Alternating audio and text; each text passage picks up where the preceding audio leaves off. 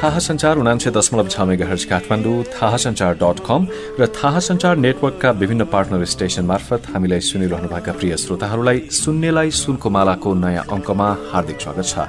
तपाईँ यो कार्यक्रम प्रत्येक बिहिबार बेलुकी सभा नौ बजे र यसको पुनर्प्रसारण शुक्रबार बिहान सभा आठ बजे सुन्न सक्नुहुन्छ। कार्यक्रममा हामीले नयनराज पाण्डेले लेख्नु भएको बहुचर्चित उपन्यास लु सुनाइरहेका छौं। लु भारतसँग सीमा गाँसिएका तराई मधेसको जनजीवनलाई आधार बनाएर लेखिएको जीवन्त उपन्यास हो। त्यहाँका सर्वसाधारणले भोगिरहेको समस्याग्रस्त दैनिकीलाई पाण्डेले निकै सुन्दर ढंगले चित्रण गर्नु भएको छ। यो उपन्यासमा एउटा औधी रोचक पात्र छ जसको नाम हो इलैया। उसको चञ्चले बाल्यकालबाट शुरू हुने यो उपन्यास विभिन्न कथा र पात्रहरूलाई जोड्दै छोड्दै इलैयाकै वरिपरि घुमिरहन्छ। उपन्यासकारले इलैयाको चित्रण यति बलियो ढंगले गर्नुभएको छ कि इलैया हामीलाई हाम्रै गाउँघरमा देखिराखेको चञ्चले किशोर जस्तो लाग्दछ। यो उपन्यासको कथा वाचन शैली पनि उत्तिकै रोचक छ। इलैयाका साथीहरू रेडियोलाल ब्रिजलाल र बजरङ्गीले इलैयाका कथा कहन्छन्।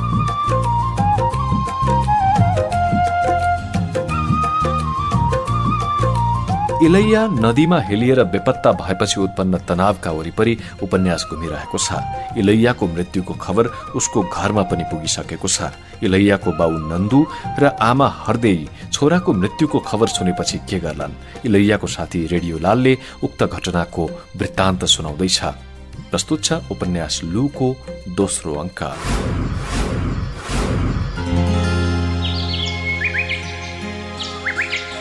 इलैया राप्तीमा डुबेर मर्यो भन्ने कुरा सुरुमा त हर्देईले पत्याउँदै पत्याइन नन्दु चिडिमारले पनि पत्याएन। उनीहरूलाई आफ्नो छोरा यसरी राप्तीभित्र बेपत्ता हुन्छ भन्ने विश्वासै थिएन। किनभने इलैयाले उनीहरूलाई यस्तै खालका थरी थरीका उटपट्याङ काम गरेर धेरै पटक सताएको थियो धेरै पटक रुवाएको थियो। पाँच सय रुपियाँ तिरेर बाबागंजबाट गेलुवा केवटलाई झिकाइयो। नामुद गोताखोर। दुई दिन लगाएर नदीमा इलैयाको लास खोज्यो उसले तर फेला पार्न सकेन। गाउँलेहरूले निष्कर्ष निकाले इलैयालाई पानी भूतले निल्यो। अन्तत नन्दु र हर्देईले पनि आश मारे रोए शोक मनाए। वरिपरिका गाउँबाट चिडीमार समुदायका चौधरी नायब कटुवाल देवान सब जम्मा भए। उनीहरूको पञ्चायत बस्यो छलफल भयो। टुटे पण्डित लगायत सबैले आफ्नो धारणा राखे निष्कर्ष निस्कियो। अब कुशको लास बनाएर इलैयाको सत्कत गर्नुपर्छ? अन्तत त्यसै गरियो कुशको इलैया बनाइयो त्यसमाथि गोबरको गुइठा पनि राखियो अनि अविर र लावा छर्दै कुशको लासलाई मुसलमानहरूको शाहवान नजिकैको मसान घाटमा लगियो। गाउँलेहरूले माटी पनि दिए। तेरहीको दिन नन्दु र हर्दैले रुँदै रुँदै गाउँभरिलाई परम्परा अनुसार लपेशमा पस्किएर उरद भात खुवाए। टन्नै घिउ हालेको बाक्लो दाल र भात भुँडी चर्किने गरी खाँदै टुटे पण्डितले भन्यो अब शुक्ल पक्षमा मर्या छ इलैया है? अब त डाइरेक्ट स्वर्ग जान्छ त्यो। गाउँलेहरूले पनि एक स्वरमा टुटे पण्डितको कुरालाई समर्थन गरे हो हो भने र उरद भात थपे मैले पनि टन्नै खाए कति मिठो भएको कालो दाल र भात।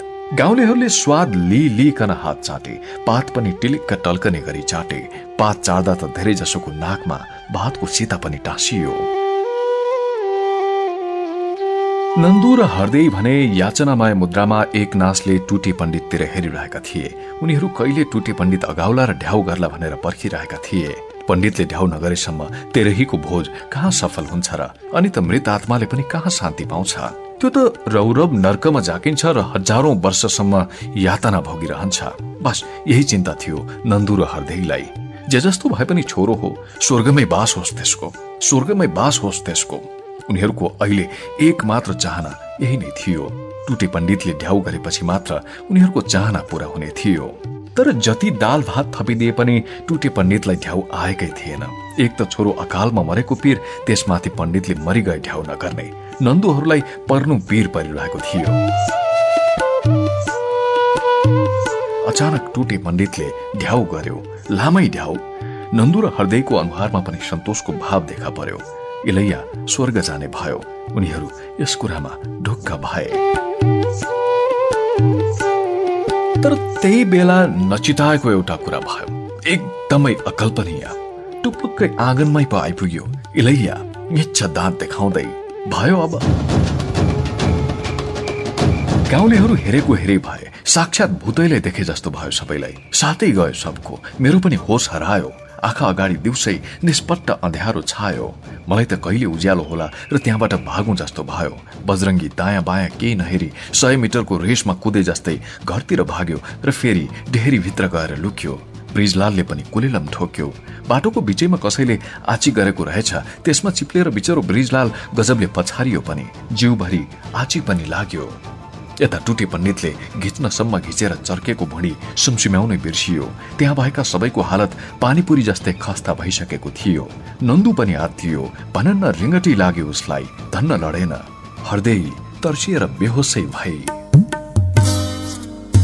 होसमा आएपछि हर्दैले पहिले त बेसर्माको लट्ठीले बेसमारी भकुरी इलैयालाई त्यसपछि छातीमा टाँसी। खुब रोई। आमाको आँसुले इलैया लपक्कै भिज्यो। तर ऊ भने हि हि गरेर हाँसिरह्यो र भन्यो रे माई किन बेखारमा रुन्छेस्? म कहाँ त्यसै मर्छु र? म त पानी भूतसित कुस्ती खेल्न नदीभित्र पस्या थिएँ। तर सबैले झुट बोल्दा रहेछन् माई। राप्तीमा पानीभूत वानीभूत केही छैन। म त त्यतैबाट तैरिँदै तैरिँदै तैरिँदै उता जमुना पारी निस्किया थिएँ। उतै साथीहरू भेटिए। छ दिन नाना पारा बसेँ सात दिन भराइज बसेँ।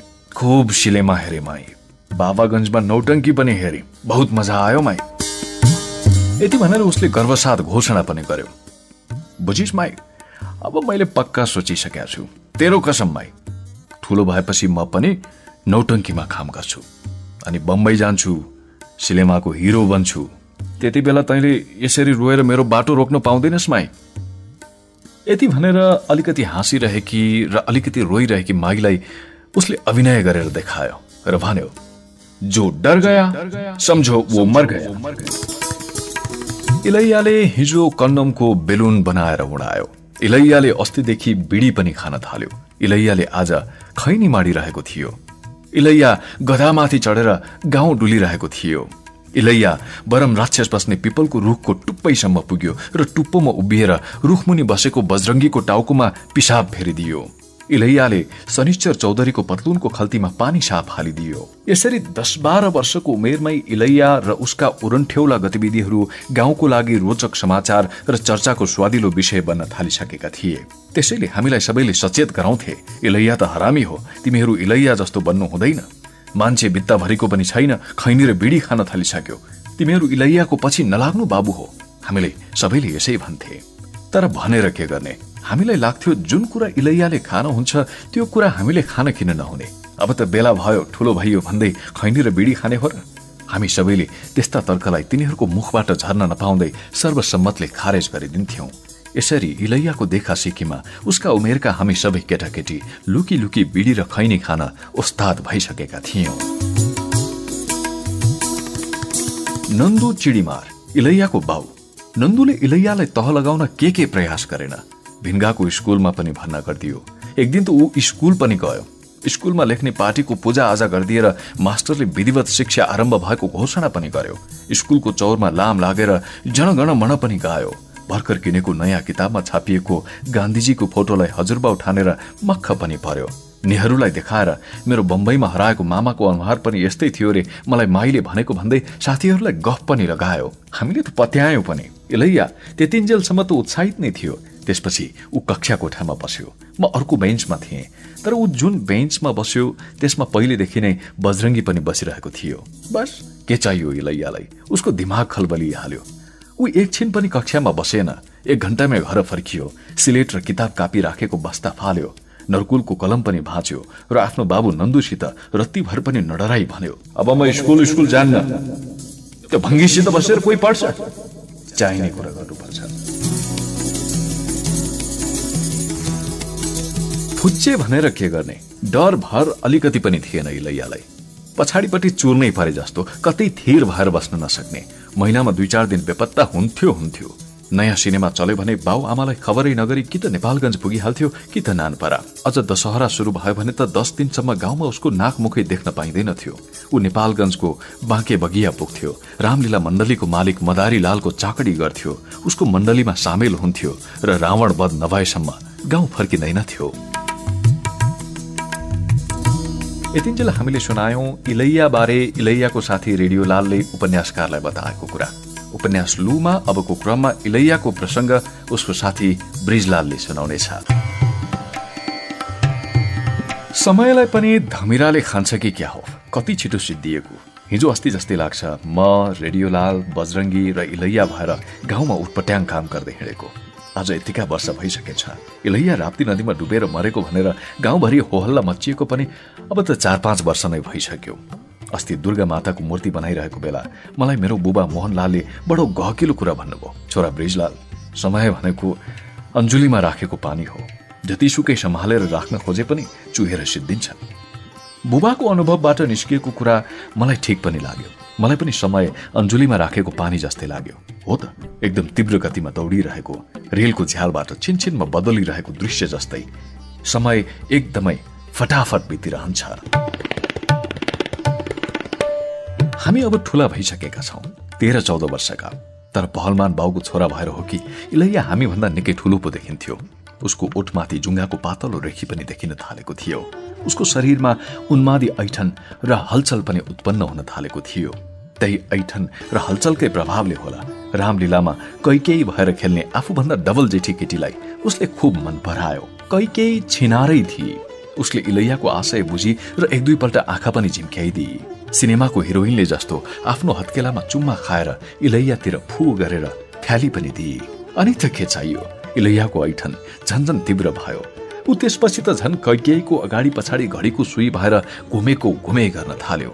तर एक दिन दशरथले उसलाई सम्झायो तट इलैया त्योसित पनि प्यार गर्छ कसैले? बात गर्छ।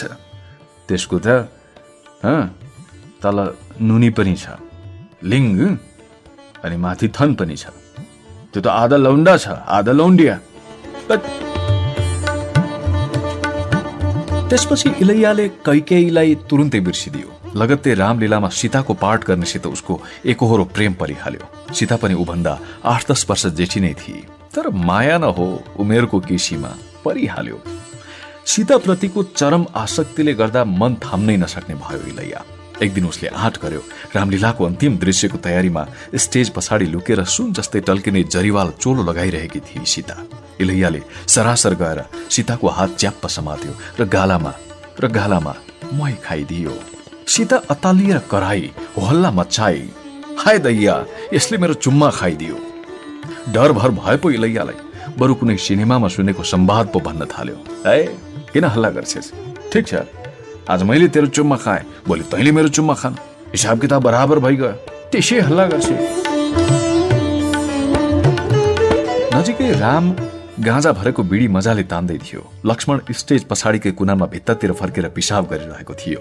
भरत र शत्रुघ्न आफ्नो रोल भ्याएर नगाडा र डफ बजाउँदै थिए। हनुमान भने लङ्का दहन गर्ने क्रममा पुच्छरले आफ्नो नितम्ब पोलेको झोकमा रामलीलाको मालिक मदारी लाललाई आमाचकारी गाली गरिरहेको थियो। उनीहरू सबैले इलैयाको गतिविधि देखेका थिए तर केही नदेखे जस्तो केही नथापाए जस्तो गरे। बोल्यो कि हातपात गर्न आइहाले इलैयासित जोरी खोज्न सकिन्न भन्ने उनीहरूले बुझिसकेका थिए। यता रावण नजिकै नौवटा टाउको घाँसिएको मुकुट लगाउने तयारीमा थियो। उसले भने सीतामाथि इलैयाले गरेको अभद्र व्यवहार सहनै सकेन। त्यसैले उसले इलैयालाई ठटाइहाल्यो। रावणबाट प्राप्त पिटाईसँगै इलैयाको सीतासितको एकहोरो प्रेम प्रकरण पनि त्यही समाप्त भएर गयो। पछि इलैयाले आफूसँगै नौटङ्कीमा खेल्ने एकजना किन्नरलाई जमुना बजारमा भेटेछ। उसैबाट इलैयाले थाहा पायो सीताको बिहे त्यही रावणसित भएछ। ऊ दुई वर्ष रावणसित बसिछ तर रक्सीको कुलतले रावण मरेपछि सीतालाई लक्ष्मणले भगाएछ। अनि राम? राम चाहिँ इलैयाले किन्नरलाई सोधेछ। किन्नरले अचम्मको जवाफ दिएछ। त्यो साले गुन्डाको जेलमा थुनिएको छ। आफ्नै भाइकी स्वास्नीलाई रेप गरेको केसमा रामको कुरा गर्छ।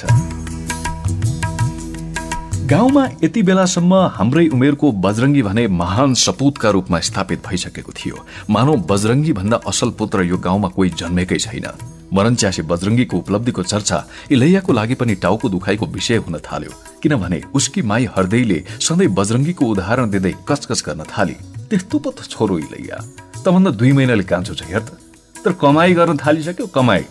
त भने अझै बरा लिएर हिँड्छस् इलैयालाई त्यसपछि माईसँग त होइन बजरङ्गीसँग भने निकै रिस उठ्न थाल्यो। ए ब्रिजलाल साले त्यो बजरङ्गीको हातखुट्टा बाँधिदिनु पर्छ कि क्या?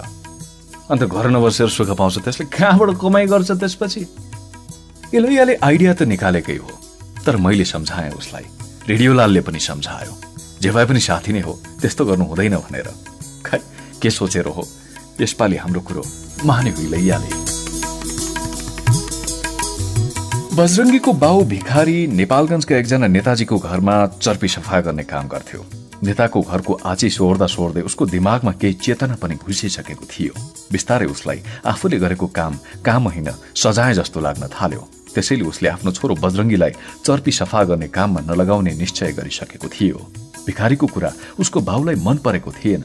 ऊ भन्थ्यो हामीले आफ्नो पुर्ख्यौली पेसा छोड्नु हुँदैन। हामीले गुहुसित घिन मान्यौ भने हामीलाई कोड आउँछ।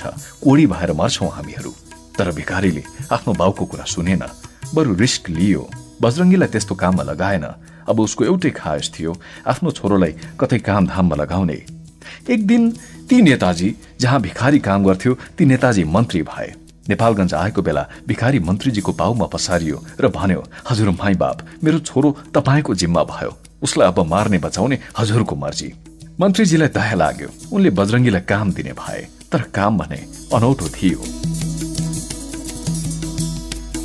आफ्नो गृह जिल्ला भएकोले मन्त्रीजी बराबर जिल्लामा आइरहन्थे। भ्रमणको क्रममा गाडी नपुग्ने ठाउँमा पनि जानु पर्थ्यो यतिन्जेल मन्त्रीजीलाई झण्डावाल गाडीमा हिँड्ने बानी परिसकेको थियो। झण्डा भएन भने उनलाई आफू मन्त्री नै नभए जस्तो लाग्थ्यो। त्यसैले उनले जुक्ति निकाले र गाडी नजाउने ठाउँमा एकजना मान्छेलाई झण्डा बोकेर आफ्नो अगाडि अगाडि दौडाउने विचार गरे। हो त्यही काम पायो बजरङ्गीले। मरण च्यासे भए पनि कम्ताको फुर्तिलो थियो त्यो। झण्डा बोकेर गजबले दौडिन थाल्यो नेताजीको अगाडि अगाडि नाबालक छोरोले दुई चार सय भए पनि कमाउन थालेपछि भिखारी पनि खुसी भयो बजरङ्गी पनि दङ्ग पर्यो। गाउँमा यसरी बजरङ्गी ईर्ष्याको पात्र बन्न पुग्यो। टुटे पण्डित भन्थ्यो दुब्लो पातलोको पर्यायवाची शब्द हो बजरङ्गी। तर भनेर के गर्ने? उही नै गाउँमा सबभन्दा लायक भइसकेको थियो। इलैया र रेडियोलाल त्यसैले दिक्क थिए।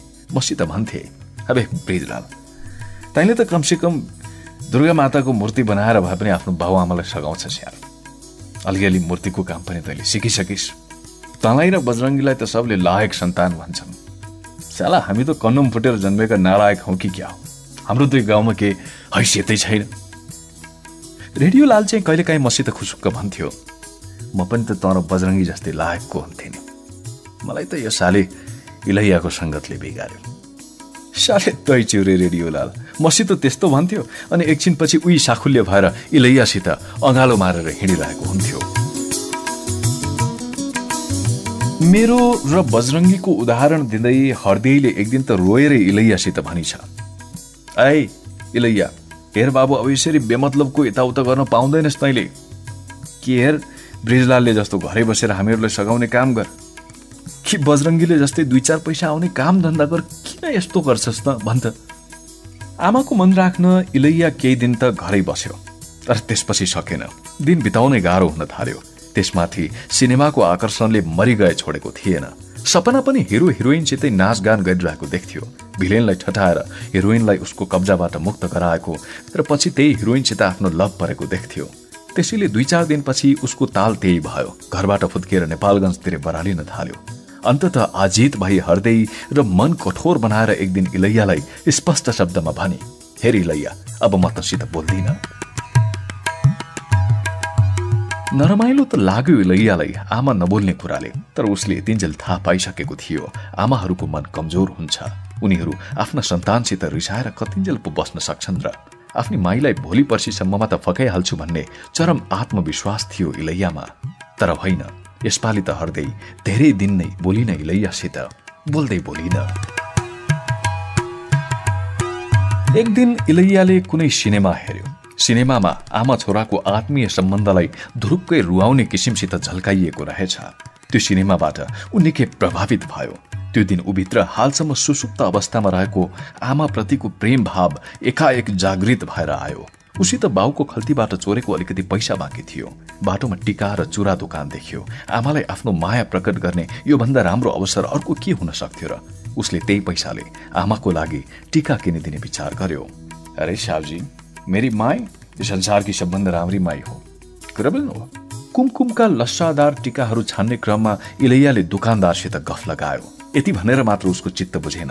उसले आफ्नी आमाबारे थप बखान गर्यो। मेरी माईको निधारमा यो रातो कुमकुम टिका। आहा।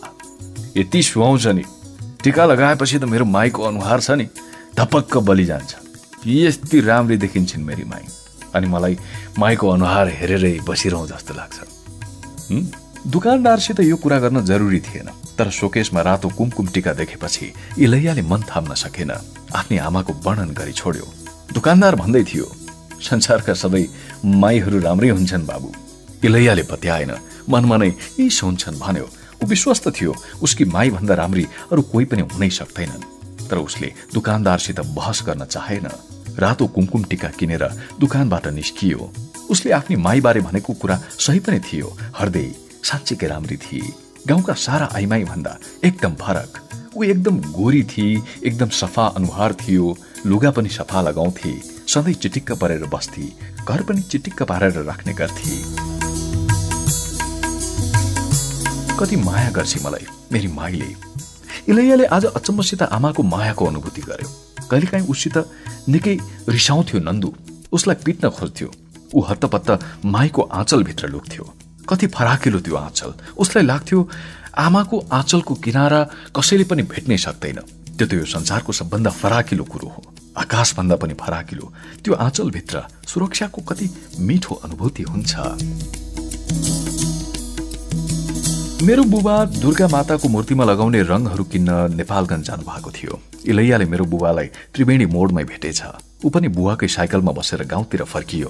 उसकी माई त्यो दिन बिहान पनि उसित निकै रिसाएकी थिए त्यसपछि उसित बोल्दै नबोली डालो बोकेर बेथुवा र न्युरोको साग टिप्न बिहानै जंगलतिर लागेकी थिए तर यति बेला माई गाउँ फर्किसकेकी होली ऊ अझै पनि मसित रिसाएकी होली यस्तै यस्तै सोच्दै इलैया घर गइरहेको थियो। उसले मनमा नै निश्चय गरेछ। घरमा पुगेर माईलाई फकाउँछु उसको शिरमा हात राखेर अबदेखि माईको चित्त दुख्ने काम गर्दै गर्दिन भनेर कसम खान्छु। अबदेखि माईलाई सधैँ खुसी राख्छु। माईलाई गुनासो गर्ने कुनै मौका दिन्न। माईलाई गुनासो गर्ने कुनै मौकै दिन्न। माईलाई फकाउनकै लागि त उसले रातो कुमकुम टिका किनेको थियो। इलैयालाई आफूले किनेको टिका माईको निधारमा कति बेला लगाइदिउँ जस्तै भइरहेको थियो। जे होस् उसले निश्चय गर्यो घर पुग्ने बित्तिकै आफ्नै हातले माईको निधारमा टिका लगाइदिन्छु। आज हेरेको सिनेमाको हिरोले पनि आफ्नो माईलाई फकाउन त्यस्तै गरेको थियो। त्यसपछि म आधा घण्टासम्म माईको अनुहार हेरिराख्छु अनि भन्छु माई त त सिनेमाकी हिरोइन जस्तो देखिएस् त्यसपछि माईको पनि रिस मरिहाल्छ ऊ खुसी भइहाल्छ दङ्ग परेर हाँसिहाल्छ अनि म उसको काखमा शिर राखेर निधाउँछु। माईको काखमा निधाउन कति मजा आउँछ। इलैया त्यतिखेर आफूसित मनमा नै यस्तै यस्तै कुरा गरिरहेको थियो। एकछिनपछि मेरो बुबासित उसले गफ पनि लगायो। काका मेरी माई भन्दा नि साह्रै राम्रो कोही पनि छैन बुझ्नुभयो? परी हो परी मेरो माई। झुक्किएर यो पत्थर पूर्वमा आइपुगेकी परी? मेरो बुबाले कुनै पनि जवाफ दिनु भएन। इलैया पनि चुप लाग्यो। ऊ पनि बढी बोलेन। बस चुपचाप माई हाँसेको सम्झियो। माईले खाना पकाउँदा चुरा र कर्छुल एकसाथ बज्दा निस्केको सङ्गीतमय ध्वनि सम्झियो। माईले मसिनो स्वरमा बिरह गाएको सम्झियो र बिरह गाउँदा माईका आँखाका कुना कुनाबाट अलिकति आँसु बिस्तारै बगेको पनि सम्झियो। माईलाई कति बेला भेटुन् जस्तो भयो उसलाई। त्यसैले नम्र स्वरमा मेरो बुबासित अनुरोध गर्यो काका साइकल अलिक छिटो चढाउनुहोस् न। इलैया यति नम्र भएर बोलेको पहिलो पटक सुन्नु भएको थियो मेरो बुबाले। उहाँले के नबोलिकन साइकलको स्पिड बढाउनु भएछ। फेरि त्यही बेला बादल पनि त गर्जिन थालेको थियो।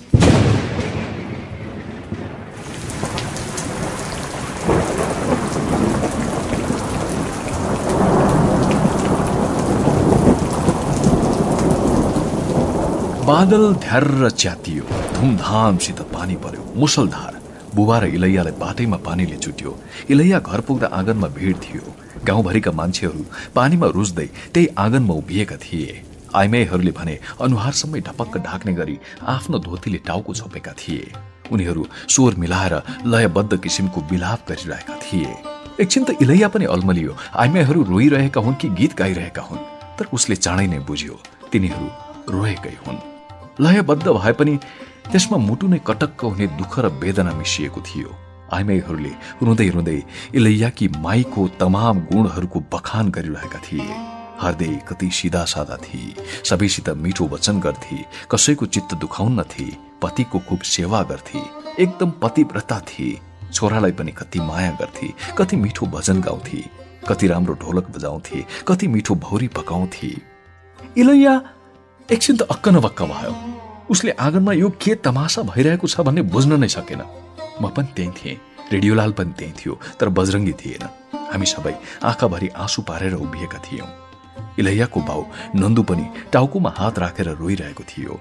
इलैयाले आफ्नो बाउलाई पहिलो पटक रोएको देखेको थियो। उसलाई आफ्नो बाउ यतिखेर पहलमान जस्तो लागेन कुनै कमजोर लोग्ने मान्छे जस्तो लाग्यो। उसलाई निकै नरमाइलो पनि लाग्यो तर उसले अझै राम्ररी कुरो बुझ्न सकेन। उसले बाउको छेउमै सेतो कपडाले छोपिएको लास देख्यो। त्यसपछि बल्ल ऊ झसङ्ग भयो। लासको निधार भने अलिकति खुल्ला रहेछ र निधारमा टल्किरहेको उसले देख्यो रातो कुमकुम टिका निखर रातो सूर्य जस्तै। नन्दुले रुँदै रुँदै इलैयालाई भन्यो बजरङ्गीकी माई र तेरी माई बेथुवा र न्युरोको साग टिप्न सँगै जङ्गल गएका रहेछन्। दुवैलाई जङ्गलमा सापले टोकेछ इलैया। बजरङ्गीकी माई पनि मरी तेरी माई पनि मरी। इलैया पत्थर खसे जस्तो भयो त्यति बेला। पानी झन्झन तीव्र गतिमा बसिरहेको आकाशबाट झरेको पानी हृदयको निधारमा परिरहेको।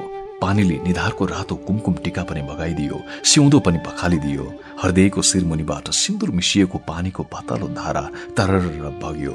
इलैयालाई त्यो पातलो धार राप्ती भन्दा विशाल र डरलाग्दो नदी जस्तै लाग्यो। अनि उसलाई लाग्यो त्यो नदीसँगै उसकी माई पनि बगेर गई।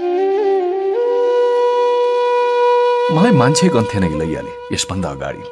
खै त्यो दिन मेरो कानमा शिर राखेर निकै बेर रोएको थियो इलैया यतिका वर्षमा मैले पहिलो पटक उसलाई त्यसरी रोएको देखेको थिएँ। आँसु उसित पनि रहेछ। इलैयाले आफ्नो माईको निधनपछि केही समय झोक्रिएर बितायो।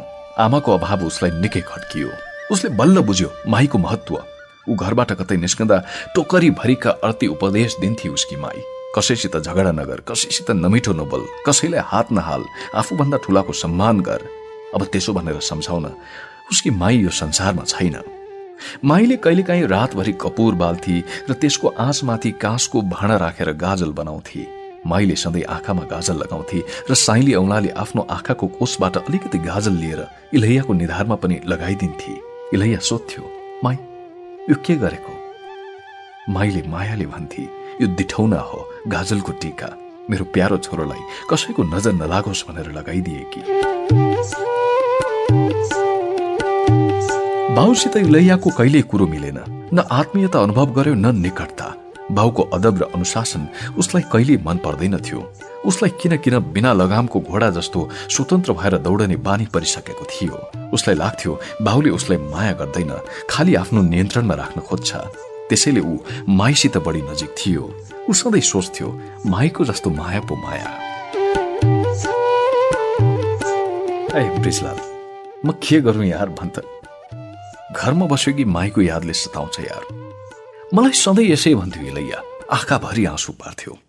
ऊ माई आएर कुमकुम टिका मागिरहेको सपना देख्थ्यो। आफूले गर्दा नै माई रिसाएर जंगलतिर गएकी र त्यसैले सापले उसलाई टोकेको हो भन्ने आत्मग्लानीले पिरुलिरहन्थ्यो। घरमा बस्दा उसलाई कहिलेकाहीँ भ्रम पनि हुन्थ्यो। माई मरेकै छैन जस्तो लाग्थ्यो उसलाई। ऊ घरमा जताततै माईको उपस्थिति देख्थ्यो। उसलाई लाग्थ्यो माई उसकै छेउछाउ कतै छे? नन्दु काम विशेषले बहराइजतिर जाँदा राति हर्दै गुनगुनाउँथे। एकदम चास्नी जस्तै मिठो स्वरमा। सखी पिया को जो मैं देखूं तो कैसे काटूं अधेरी रतिया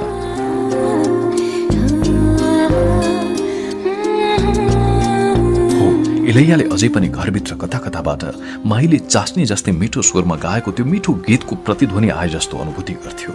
माई हुँदा इलैयालाई आफ्नो घर कति फराकिलो लाग्थ्यो तर अब उसलाई यही घर साँगुरो न साँगुरो लाग्न थाल्यो।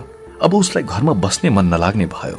बाहिर बाहिर बरालिन थाल्यो। महिनौ घर आउन छोड्यो। नौटङ्की र रामलीलातिर व्यस्त हुन थाल्यो। ऊ यसैमा मस्त हुन थाल्यो। नन्दुले त अब सम्हाल्न नसक्ने नै भयो इलैयालाई। घर गृहस्थी पनि पुरै लथालिङ्ग भयो। घरमा कुचो लगाउने लिपपोत गरिदिने पनि कोही भएन। कोठाका कुना काप्चा जताततै माकुराले जालो लगाउन थाले। खाने र सुत्ने पनि ठेगान नहुने स्थिति भयो। एक डेढ वर्ष यसरी नै बित्यो। साह्रै भएपछि एक दिन नन्दु नाना पारा गयो र चमेलीलाई लिएर आयो स्वास्नी बनाएर। सबैले भन्थे यो त नाना पारकी नामुद रन्डी हो। सबैले छप्पन छुरी भनेर चिन्छन् यसलाई। यसले त कतिपटक बच्चा गिराइसकेकी छे छे। सम्पत्तिकै लागि? नन्दुलाई फसाएकी हो यो पतुरियाले? इलैयाले पनि चमेलीको बारेमा थरी थरीका किस्साहरू सुनेको थियो। त्यसैले उसले त्यस्तीलाई सौतिनी आमाकै रूपमा पनि स्वीकार्न चाहेन। चमेलीलाई स्वास्नी मनाएर ल्याएको थाहा पाउने बित्तिकै ऊ नन्दुमाथि छुरी लिएर जाइ लाग्यो तर छुरी नन्दुको पेटको सट्टा पाखुरीमा लाग्यो। गाउँलेहरूले इलैयाले नरोकेको भए त्यो दिन नन्दु ठहरै हुने थियो। उसले चमेलीलाई पनि छोडेन उसको मुखैमा थुकिदियो चुल्ठो समातेर उसलाई भुइँमा पछार्यो दुई चार लात पनि लगायो। गाउँलेहरूले रोके मैले पनि रोके। नत्र त्यो दिन चमेली पनि कहाँ बस्थिर? इलैयाले त्यति गर्दा पनि चमेलीले भने कुनै प्रतिवाद गरिन। बरु डराएर रोई मात्रै रही। कुनै गाली बाँकी थिएन जुन इलैयाले नदिएको होस्। जाने बुझेसम्मका सधैँ खाले फोहोर गाली गर्यो उसले चमेलीलाई। रन्डी भन्यो छिनाल भन्यो पतुरिया भन्यो। जीवनमा धेरै अपमान सहेकी थिए चमेलीले तर यति नमिठो किसिमले उसले कहिले अपमानित हुनु परेको थिएन। बस यो घटना भए लगत्तै नन्दु नरैनापुर चौकीमा गयो। आफ्नै छोरा विरुद्ध जाहेरी दियो। इलैया समातियो। तीन महिना सात दिन जेल बस्यो। ऊ जेलबाट निस्किँदा नन्दु चमेलीलाई लिएर गाउँ छोडिसकेको थियो। जेलबाट निस्किएर इलैयाले फेरि हातमा छुरी बोकेर बाउलाई खोज्यो तर भेटेन। गाउँलेहरूले पनि एकपटक उसलाई सम्झाए। तेरो बाउले चमेलीलाई स्वास्नी नै मनाएर ल्याएपछि त किन न्यु खोज्छस् बेकारमा माईको रूपमा मन्जुर गर। जा बाउ आमालाई पुरेनीबाट फर्काएर ले। तर ज जसले यसरी सम्झाए नि इलैयाले सबलाई काँचै खाउला जस्तो गर्यो। त्यसैले मैले अह पटक्कै सम्झाइन। फेरि इलैया यो मामिलामा अनुभवी पनि त थियो। उसले आफ्नै आँखाले देखेको थियो नौटङ्कीमा काम गर्ने तमाम रन्डी र पतुरियाहरूलाई। उसले तिनीहरूको अदा र नखरा पनि देखेको थियो। उसलाई तिनीहरूको आनी बानी र चाल चलन सब थाहा थियो। रन्डीहरूको पछि लागेर नौटङ्की कम्पनीका कतिजना मालिकहरू कंगाल भएको र तिनीहरूको घर गृहस्थी बर्बाद भएको पनि उसले देखेको थियो। त्यसैले चमेलीको विषयमा कुरा उठ्यो कि ऊ ठाठाले जवाफ दिन्थ्यो। रन्डी न कसैको स्वास्नी हुन सक्छ न कसैको माई। यो गृहस्थी गर्न आएकी होइन। मेरो बाउलाई लुट्न आएकी हो लुट्न। केही दिनपछि त उसले आफ्नो बाउ छ भन्ने नै बिर्सिदियो। कहिले कुनै मतलब राखेन। जग्गा जमिनको कागज नन्दुले आफैसित लगेको थियो तर इलैयालाई यसको मतलब पनि थिएन। हदै भए आधा खेत चमेलीको नाममा गरिदिएला। ऊ ढुक्कले भन्थ्यो हेर्छु म पनि। कुवा आउँदो रहेछ मेरो खेत जोत्न। इलैयाले यस्तो भनेपछि उसको खेत जोत्न आउने कसको भाउको ताकत? सबैले बुझेकै कुरा हो। उसको कुरा कसैले काट्नु हुँदैन। गाउँको भाषामा उसको बोली त सिमेन्टको हुन्छ। एकदम पक्का। अनि उसको आदेश कुनै बेलाको दिल्लीको मूर्ख सुल्तान तुगलकले जारी गरेको उर्दी जस्तै हो। जे जस्तो होस् सबैले मान्नै पर्ने। तर एउटा कुराको भने निकै थक थक हुन्थ्यो इलैयालाई उसकी माइसित थिए अठार तोला चाँदीका गरगहना हसुली टेडिया र बाउजूहरू। ती गहना पनि नन्दुले आफैसित लगेको थियो। हृदय भन्थे इलैयाको बिहे भएपछि म यी सब गहना आफ्नै बुहारीलाई दिन्छु। अब त ती सबै गहना चमेली पतुरियाले लगाउने भए। नन्दुले गाउँ छोडेदेखि वर्ग छेउको त्यो घरमा इलैया एक्लै बस्न थालेको छ। यति बेलासम्म गाउँमा धेरै पटक लु चलिसकेको छ।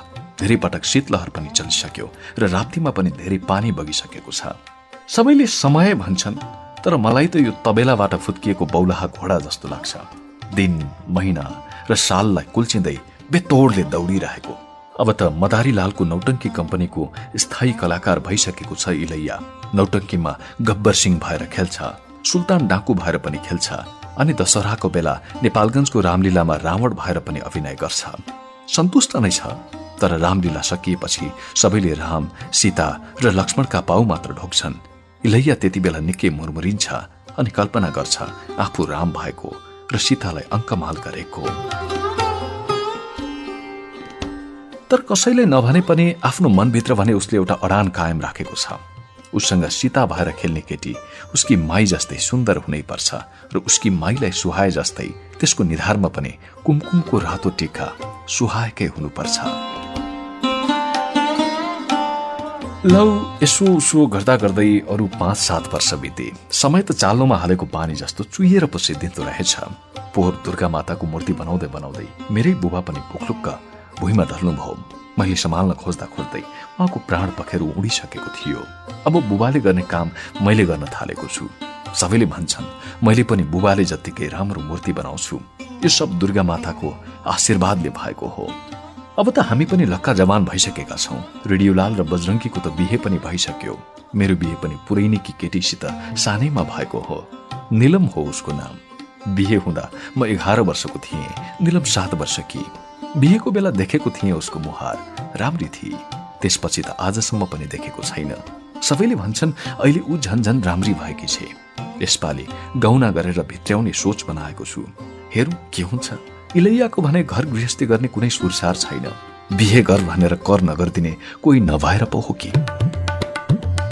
अस्ति बहराइजबाट मदारीलाल आएको थियो। त्यहाँको एउटा एमएलएको छोराको बिहेमा नौटङ्की देखाउनु पर्ने भएछ। गब्बर सिंह भन्ने नौटङ्की तीन वर्षदेखि इलैयाले नै गब्बर सिंह भएर त्यो नौटङ्कीमा अभिनय गरिरहेको थियो। तर इलैयाले यसपटक जाँगर चलाएन। उसले भनेछ यसपालि दिमाग खराब भएको छ खेल्दैन। मधारीलाललाई भयो आपत। मधारीलालले धुरुक्कै रुला जस्तो गरेर इलैयासँग याचना गर्यो। अरे यार इलैया त्यसो नभन्न तैँले खेल्दिनस् भने बर्बाद हुन्छ यार धन्दा पानी सब चौपट हुन्छ। एडभान्स पनि लिइसकेका छु एमएलएसँग। तर इलैयाको मन पग्लेन। गएको दशहरामा नेपालगञ्जमा भएको रामलीलामा रावण भएर खेले बापत पुरा पैसा पनि पाएको थिएन उसले। पाँच हजार अझै लिन बाँकी छ। त्यसैले उसले रामलीला सकिएपछि रावणको ड्रेस र नौवटा टाउको भएको मुकुट पनि मदारीलाललाई फिर्ता गरेको थिएन। रावणले हातमा लगाउने पित्तलका कडाहरू र गलामा झुन्ड्याउने नक्कली मोतीका मालाहरू पनि फिर्ता गरेको थिएन। छातीमा लगाउने कुटले बनाइएको बुट्टेदार कवच पनि उसैसित थियो। राम र लक्ष्मणका धनुष बाण र लुगाहरू पनि उसैसित थिए। अरू त अरू हनुमानले लगाउने पातलो फलामे पत्तीमा कपडा बेरेर बनाइएको घुमाउरो पुच्छर पनि उसैको नियन्त्रणमा थियो। गब्बर सिंहको ड्रेस र नक्कली बन्दुक पनि उसैसित थिए। एउटा नगाडा र डफ पनि उसैसित थिए। त्यसैले यसपालि उसले जसरी भए पनि मदारीलाललाई दुःख दिन्छु भनेर पहिले नै निश्चय गरिसकेको थियो। अन्तमा मदारीलालले भन्यो हेरै लैया त्यसो भए मेरो ड्रेस हेर मलाई फिर्ता गरिदे। म अरू कसैले दिन्छु गब्बर सिंहको पार्ट। मेरो अरू सामान पनि फिर्ता गरिदिए त नखेल्ने भए। किन समातेर राख्छस् अरे कुरा गर्छौ भैया मधारीलाल क्लियर कट हिसाब छ। मेरो पैसा देऊ अनि लैजाऊ आफ्नो सामान। के भनेको छु मैले? कहिले दिन्न भने मैले? त्यतिखेर कहाँबाट ल्याउँथ्यो मधारीलालले पाँच हजार रुपियाँ? ऊ लाचार भयो र फर्कियो र फेरि कहिले दोहोऱ्याएर इलैया कहाँ आएन?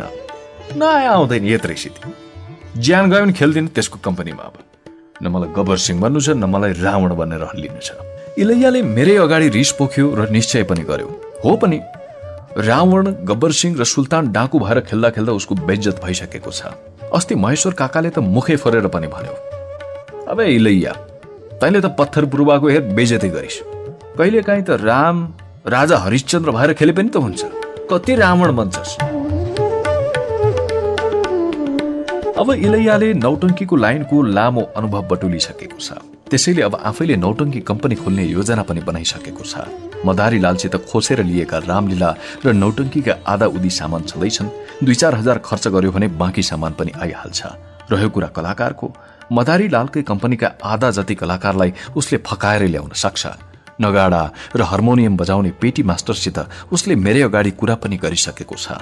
अरू कलाकारको पनि उति साह्रो समस्या छैन। बस एउटै समस्या छ। सीताको पार्ट गर्ने कलाकारको समस्या। मदारीलालको कम्पनीमा सीताको पार्ट गर्ने पुरानी केटीले छोडेपछि ईश्वरी भन्ने नयाँ केटीको पार्ट गर्न थालेकी थिए। तर इलैयाले ईश्वरीलाई पटक्कै मन पराउँदैनथ्यो ईश्वरी राम्री त थिए तर बानी बेहोरा राम्रो थिएन। ढोल बजाए जस्तो मर्दाना आवाज थियो उसको। ऊ सबैको अगाडि हाकाहाकी चुरोट र बेडी खान्थे जर्दावाला गुटका पनि उत्तिकै खान्थे। लोग्ने मान्छेले जस्तै तमाखु मार्थे नौटङ्की सकिएपछि दारू पिउँथे। लाजै नमानी सधैँ गुप्ताङ्ग कन्याइरहन्थे ठस ठसी गनाउँथे। इलैयाको हेराइमा पुरै चरित्रहीन थिए ईश्वरी। त्यसै त्यस्ती केटीलाई सीताको रोलमा खेलाउन ऊ तयार थिएन। ऊ चाहन्थ्यो त्यो केटी सुन्दर होस् बोलीचाली मिठो होस् अदबले बोलोस् र चरित्र पनि राम्रो होस् त्यसको। कसैले औलो उठाउन नसकोस् उसमाथि। शर्त उही पुरानै। सीता उसकी माई जस्तै राम्री होस्। दशहराको लागि दुर्गा माताको मूर्ति बनाइरहेको थिएँ मैले। मैले बनाएको दुर्गा माताको मूर्तिको सबैले तारिफ गर्छन्। त्यसैले मलाई बहराइसतिरबाट पनि यसपालि निकै धेरै अर्डर आएको थियो। यो सिजनमा त मलाई भ्याइ नभ्याइ हुन्छ। कसैसित कुरा गर्ने फुर्सद पनि पाउँदिन। पछुवाको चिया दोकानमा जान झन् के भ्याउँथे र म? एक दिन कुन सुरले हो कुन्ने इलैया नै मका आयो। उसलाई पनि मैले बनाएका दुर्गा माताका मूर्तिहरू साह्रै सुन्दर लागे। उसले मूर्तिहरूलाई धेरै बेरसम्म निहालेर हेर्यो मूर्तिको अनुहारतिर निकै घोरिएर हेर्यो उसको अनुहारैले थाहा हुन्थ्यो ऊ मैले बनाएका मूर्तिहरूको सुन्दरताबाट मुग्ध भएको छ। धेरै बेरसम्म निहालिसकेपछि उसले मसित सोधिहाल्यो अबे ब्रिजलाल यो दुर्गा माताको मूर्तिमा तैँले कसको अनुहार राखेको छस् बे? म मुस्कुराएँ अनि उल्टो इलैयालाई नै प्रश्न गरेँ अरे भन् त यो गाउँमा सबभन्दा खबसुरत को छ? इलैयालाई गाउँमा आफ्नै माई भन्दा राम्री को नै लाग्थ्यो र? यति राम्री अहिले गाउँमा को नै होला र? उसले कुनै जवाफ दिन सकेन। त्यसपछि मैले नै रहस्य उद्घाटन गरेँ। तर त्योभन्दा पहिले नै मैले दुर्गा माताको मूर्ति छुवाएर इलैयालाई कसम खुवाएँ। उसले पनि कसैलाई भन्दिन भन्ने कसम खायो। त्यसपछि बल्ल उसलाई मैले भने यार यसमा त मैले नुसरतको अनुहार फिट गरेको छु। नुसरतको। त्यही दिनदेखि इलैयाले जमिलको घरमा बाल्टीमा पानी लिन आएकी नुसरतलाई नुसरत त यति तरुणी भइसकेकी रहेछ। उसले त्यस दिन मात्रै ख्याल गर्यो। गजबले निहाल्यो नुसरतलाई। धारामा पानी भरुन्जेल उसले विभिन्न एङ्गलबाट हेर्यो नुसरतलाई। नुसरत गाउँका सबै केटीहरूभन्दा पृथक थिए। अरूहरूका जस्ता उसका खुट्टा पटपटी फुटेका थिएनन्। त्यसैले होला गिल्टीका पाउजु पनि उसका खुट्टामा कति किमती देखिन्थे। मेहनती पनि त थिए ऊ। दुःख पनि त गर्थे। तर उसका हात खसरा थिएनन्। एकदम मुलायम थिए। नुसरतको ओठमा स्वादिलो मुस्कान स्थायी रूपमा जडिएको थियो। थापना गरेको होइन एकदम प्राकृतिक मुस्कान। इलैया नुसरतलाई देखेर मुग्ध भयो। लागु खाए झैँ लट्ठिन थाल्यो। नुसरतमा उसले आफ्नी माई हर्देईलाई पनि देख्यो। उस्तै गोरी उस्तै राम्री। उसले आँखा झिमिक्कै नगरी हेरेको हेरे गर्यो। मन्त्रले बाँधिए जस्तो भयो।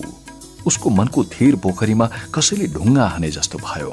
छप्ट्याङ्ग आवाज पनि आए जस्तो लाग्यो उसलाई। उसले त्यति नै बेला अनुभव गर्यो त्यो आवाज होइन प्यार हो अनि त सिनेमाको हिरो र हिरोइनलाई भए जस्तै उसलाई पनि एकै नजरमा नुसरतसित प्यार भयो माया बस्यो। नौटङ्कीमा लागेदेखि सीताको रोललाई सुहाउने जुन युवतीको उसले कल्पना गरिरहेको थियो त्यो त उसकै गाउँमा पो रहेछ उसकै छेउछाउमा पो रहेछ। ढुङ्गा खोल्दा देउता नै भेटे जस्तो भयो उसलाई। नुसरतलाई देख्ने बित्तिकै इलैयाको समस्या समाधान भयो। उसले तत्काल मेरै अगाडि निश्चय सुनाइहाल्यो। अबे ब्रिजलाल अब त नुसरत नै हो नुसरत। मेरो नौटङ्की कम्पनीको हिरोइन बुझिस? उसैलाई बनाउँछु सीता अब बस जुन दिन उसले नुसरतलाई फकाउन सक्ला त्यही दिनदेखि उसको गृहस्थीको गाडी स्टार्ट होला र नौटङ्की कम्पनी पनि एकसाथ। त्यसै दिन उसले फिल्मी स्टाइलमा कसम पनि खायो मेरै अगाडि। अब नुसरत सिर्फ मेरी हो मेरी। ब्रिजलाल मेरी भएन भने म उसलाई कसैको हुन पनि दिन्न। बाई गड ल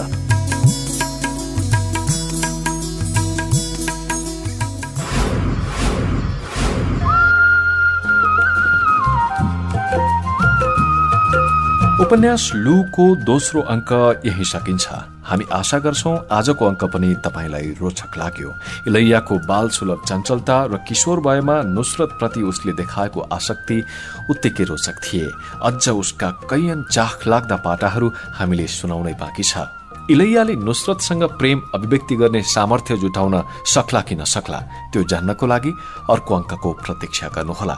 हवस् त। आजको अङ्क यति नै। उपन्यास लु र यस कार्यक्रमबारे यहाँको धारणा पठाउन चाहनुहुन्छ भने तपाईँलाई हार्दिक स्वागत छ।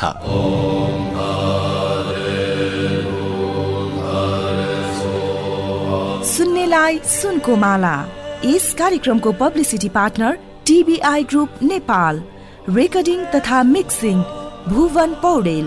सूत्रधार पवनराज पौडेल। लेखक नयनराज पाण्डे। प्रतिक्रियाका लागि फेसबुक डट कम स्ल्यास थाहा सञ्चार वा थाहा सञ्चार एट जिमेल डट कम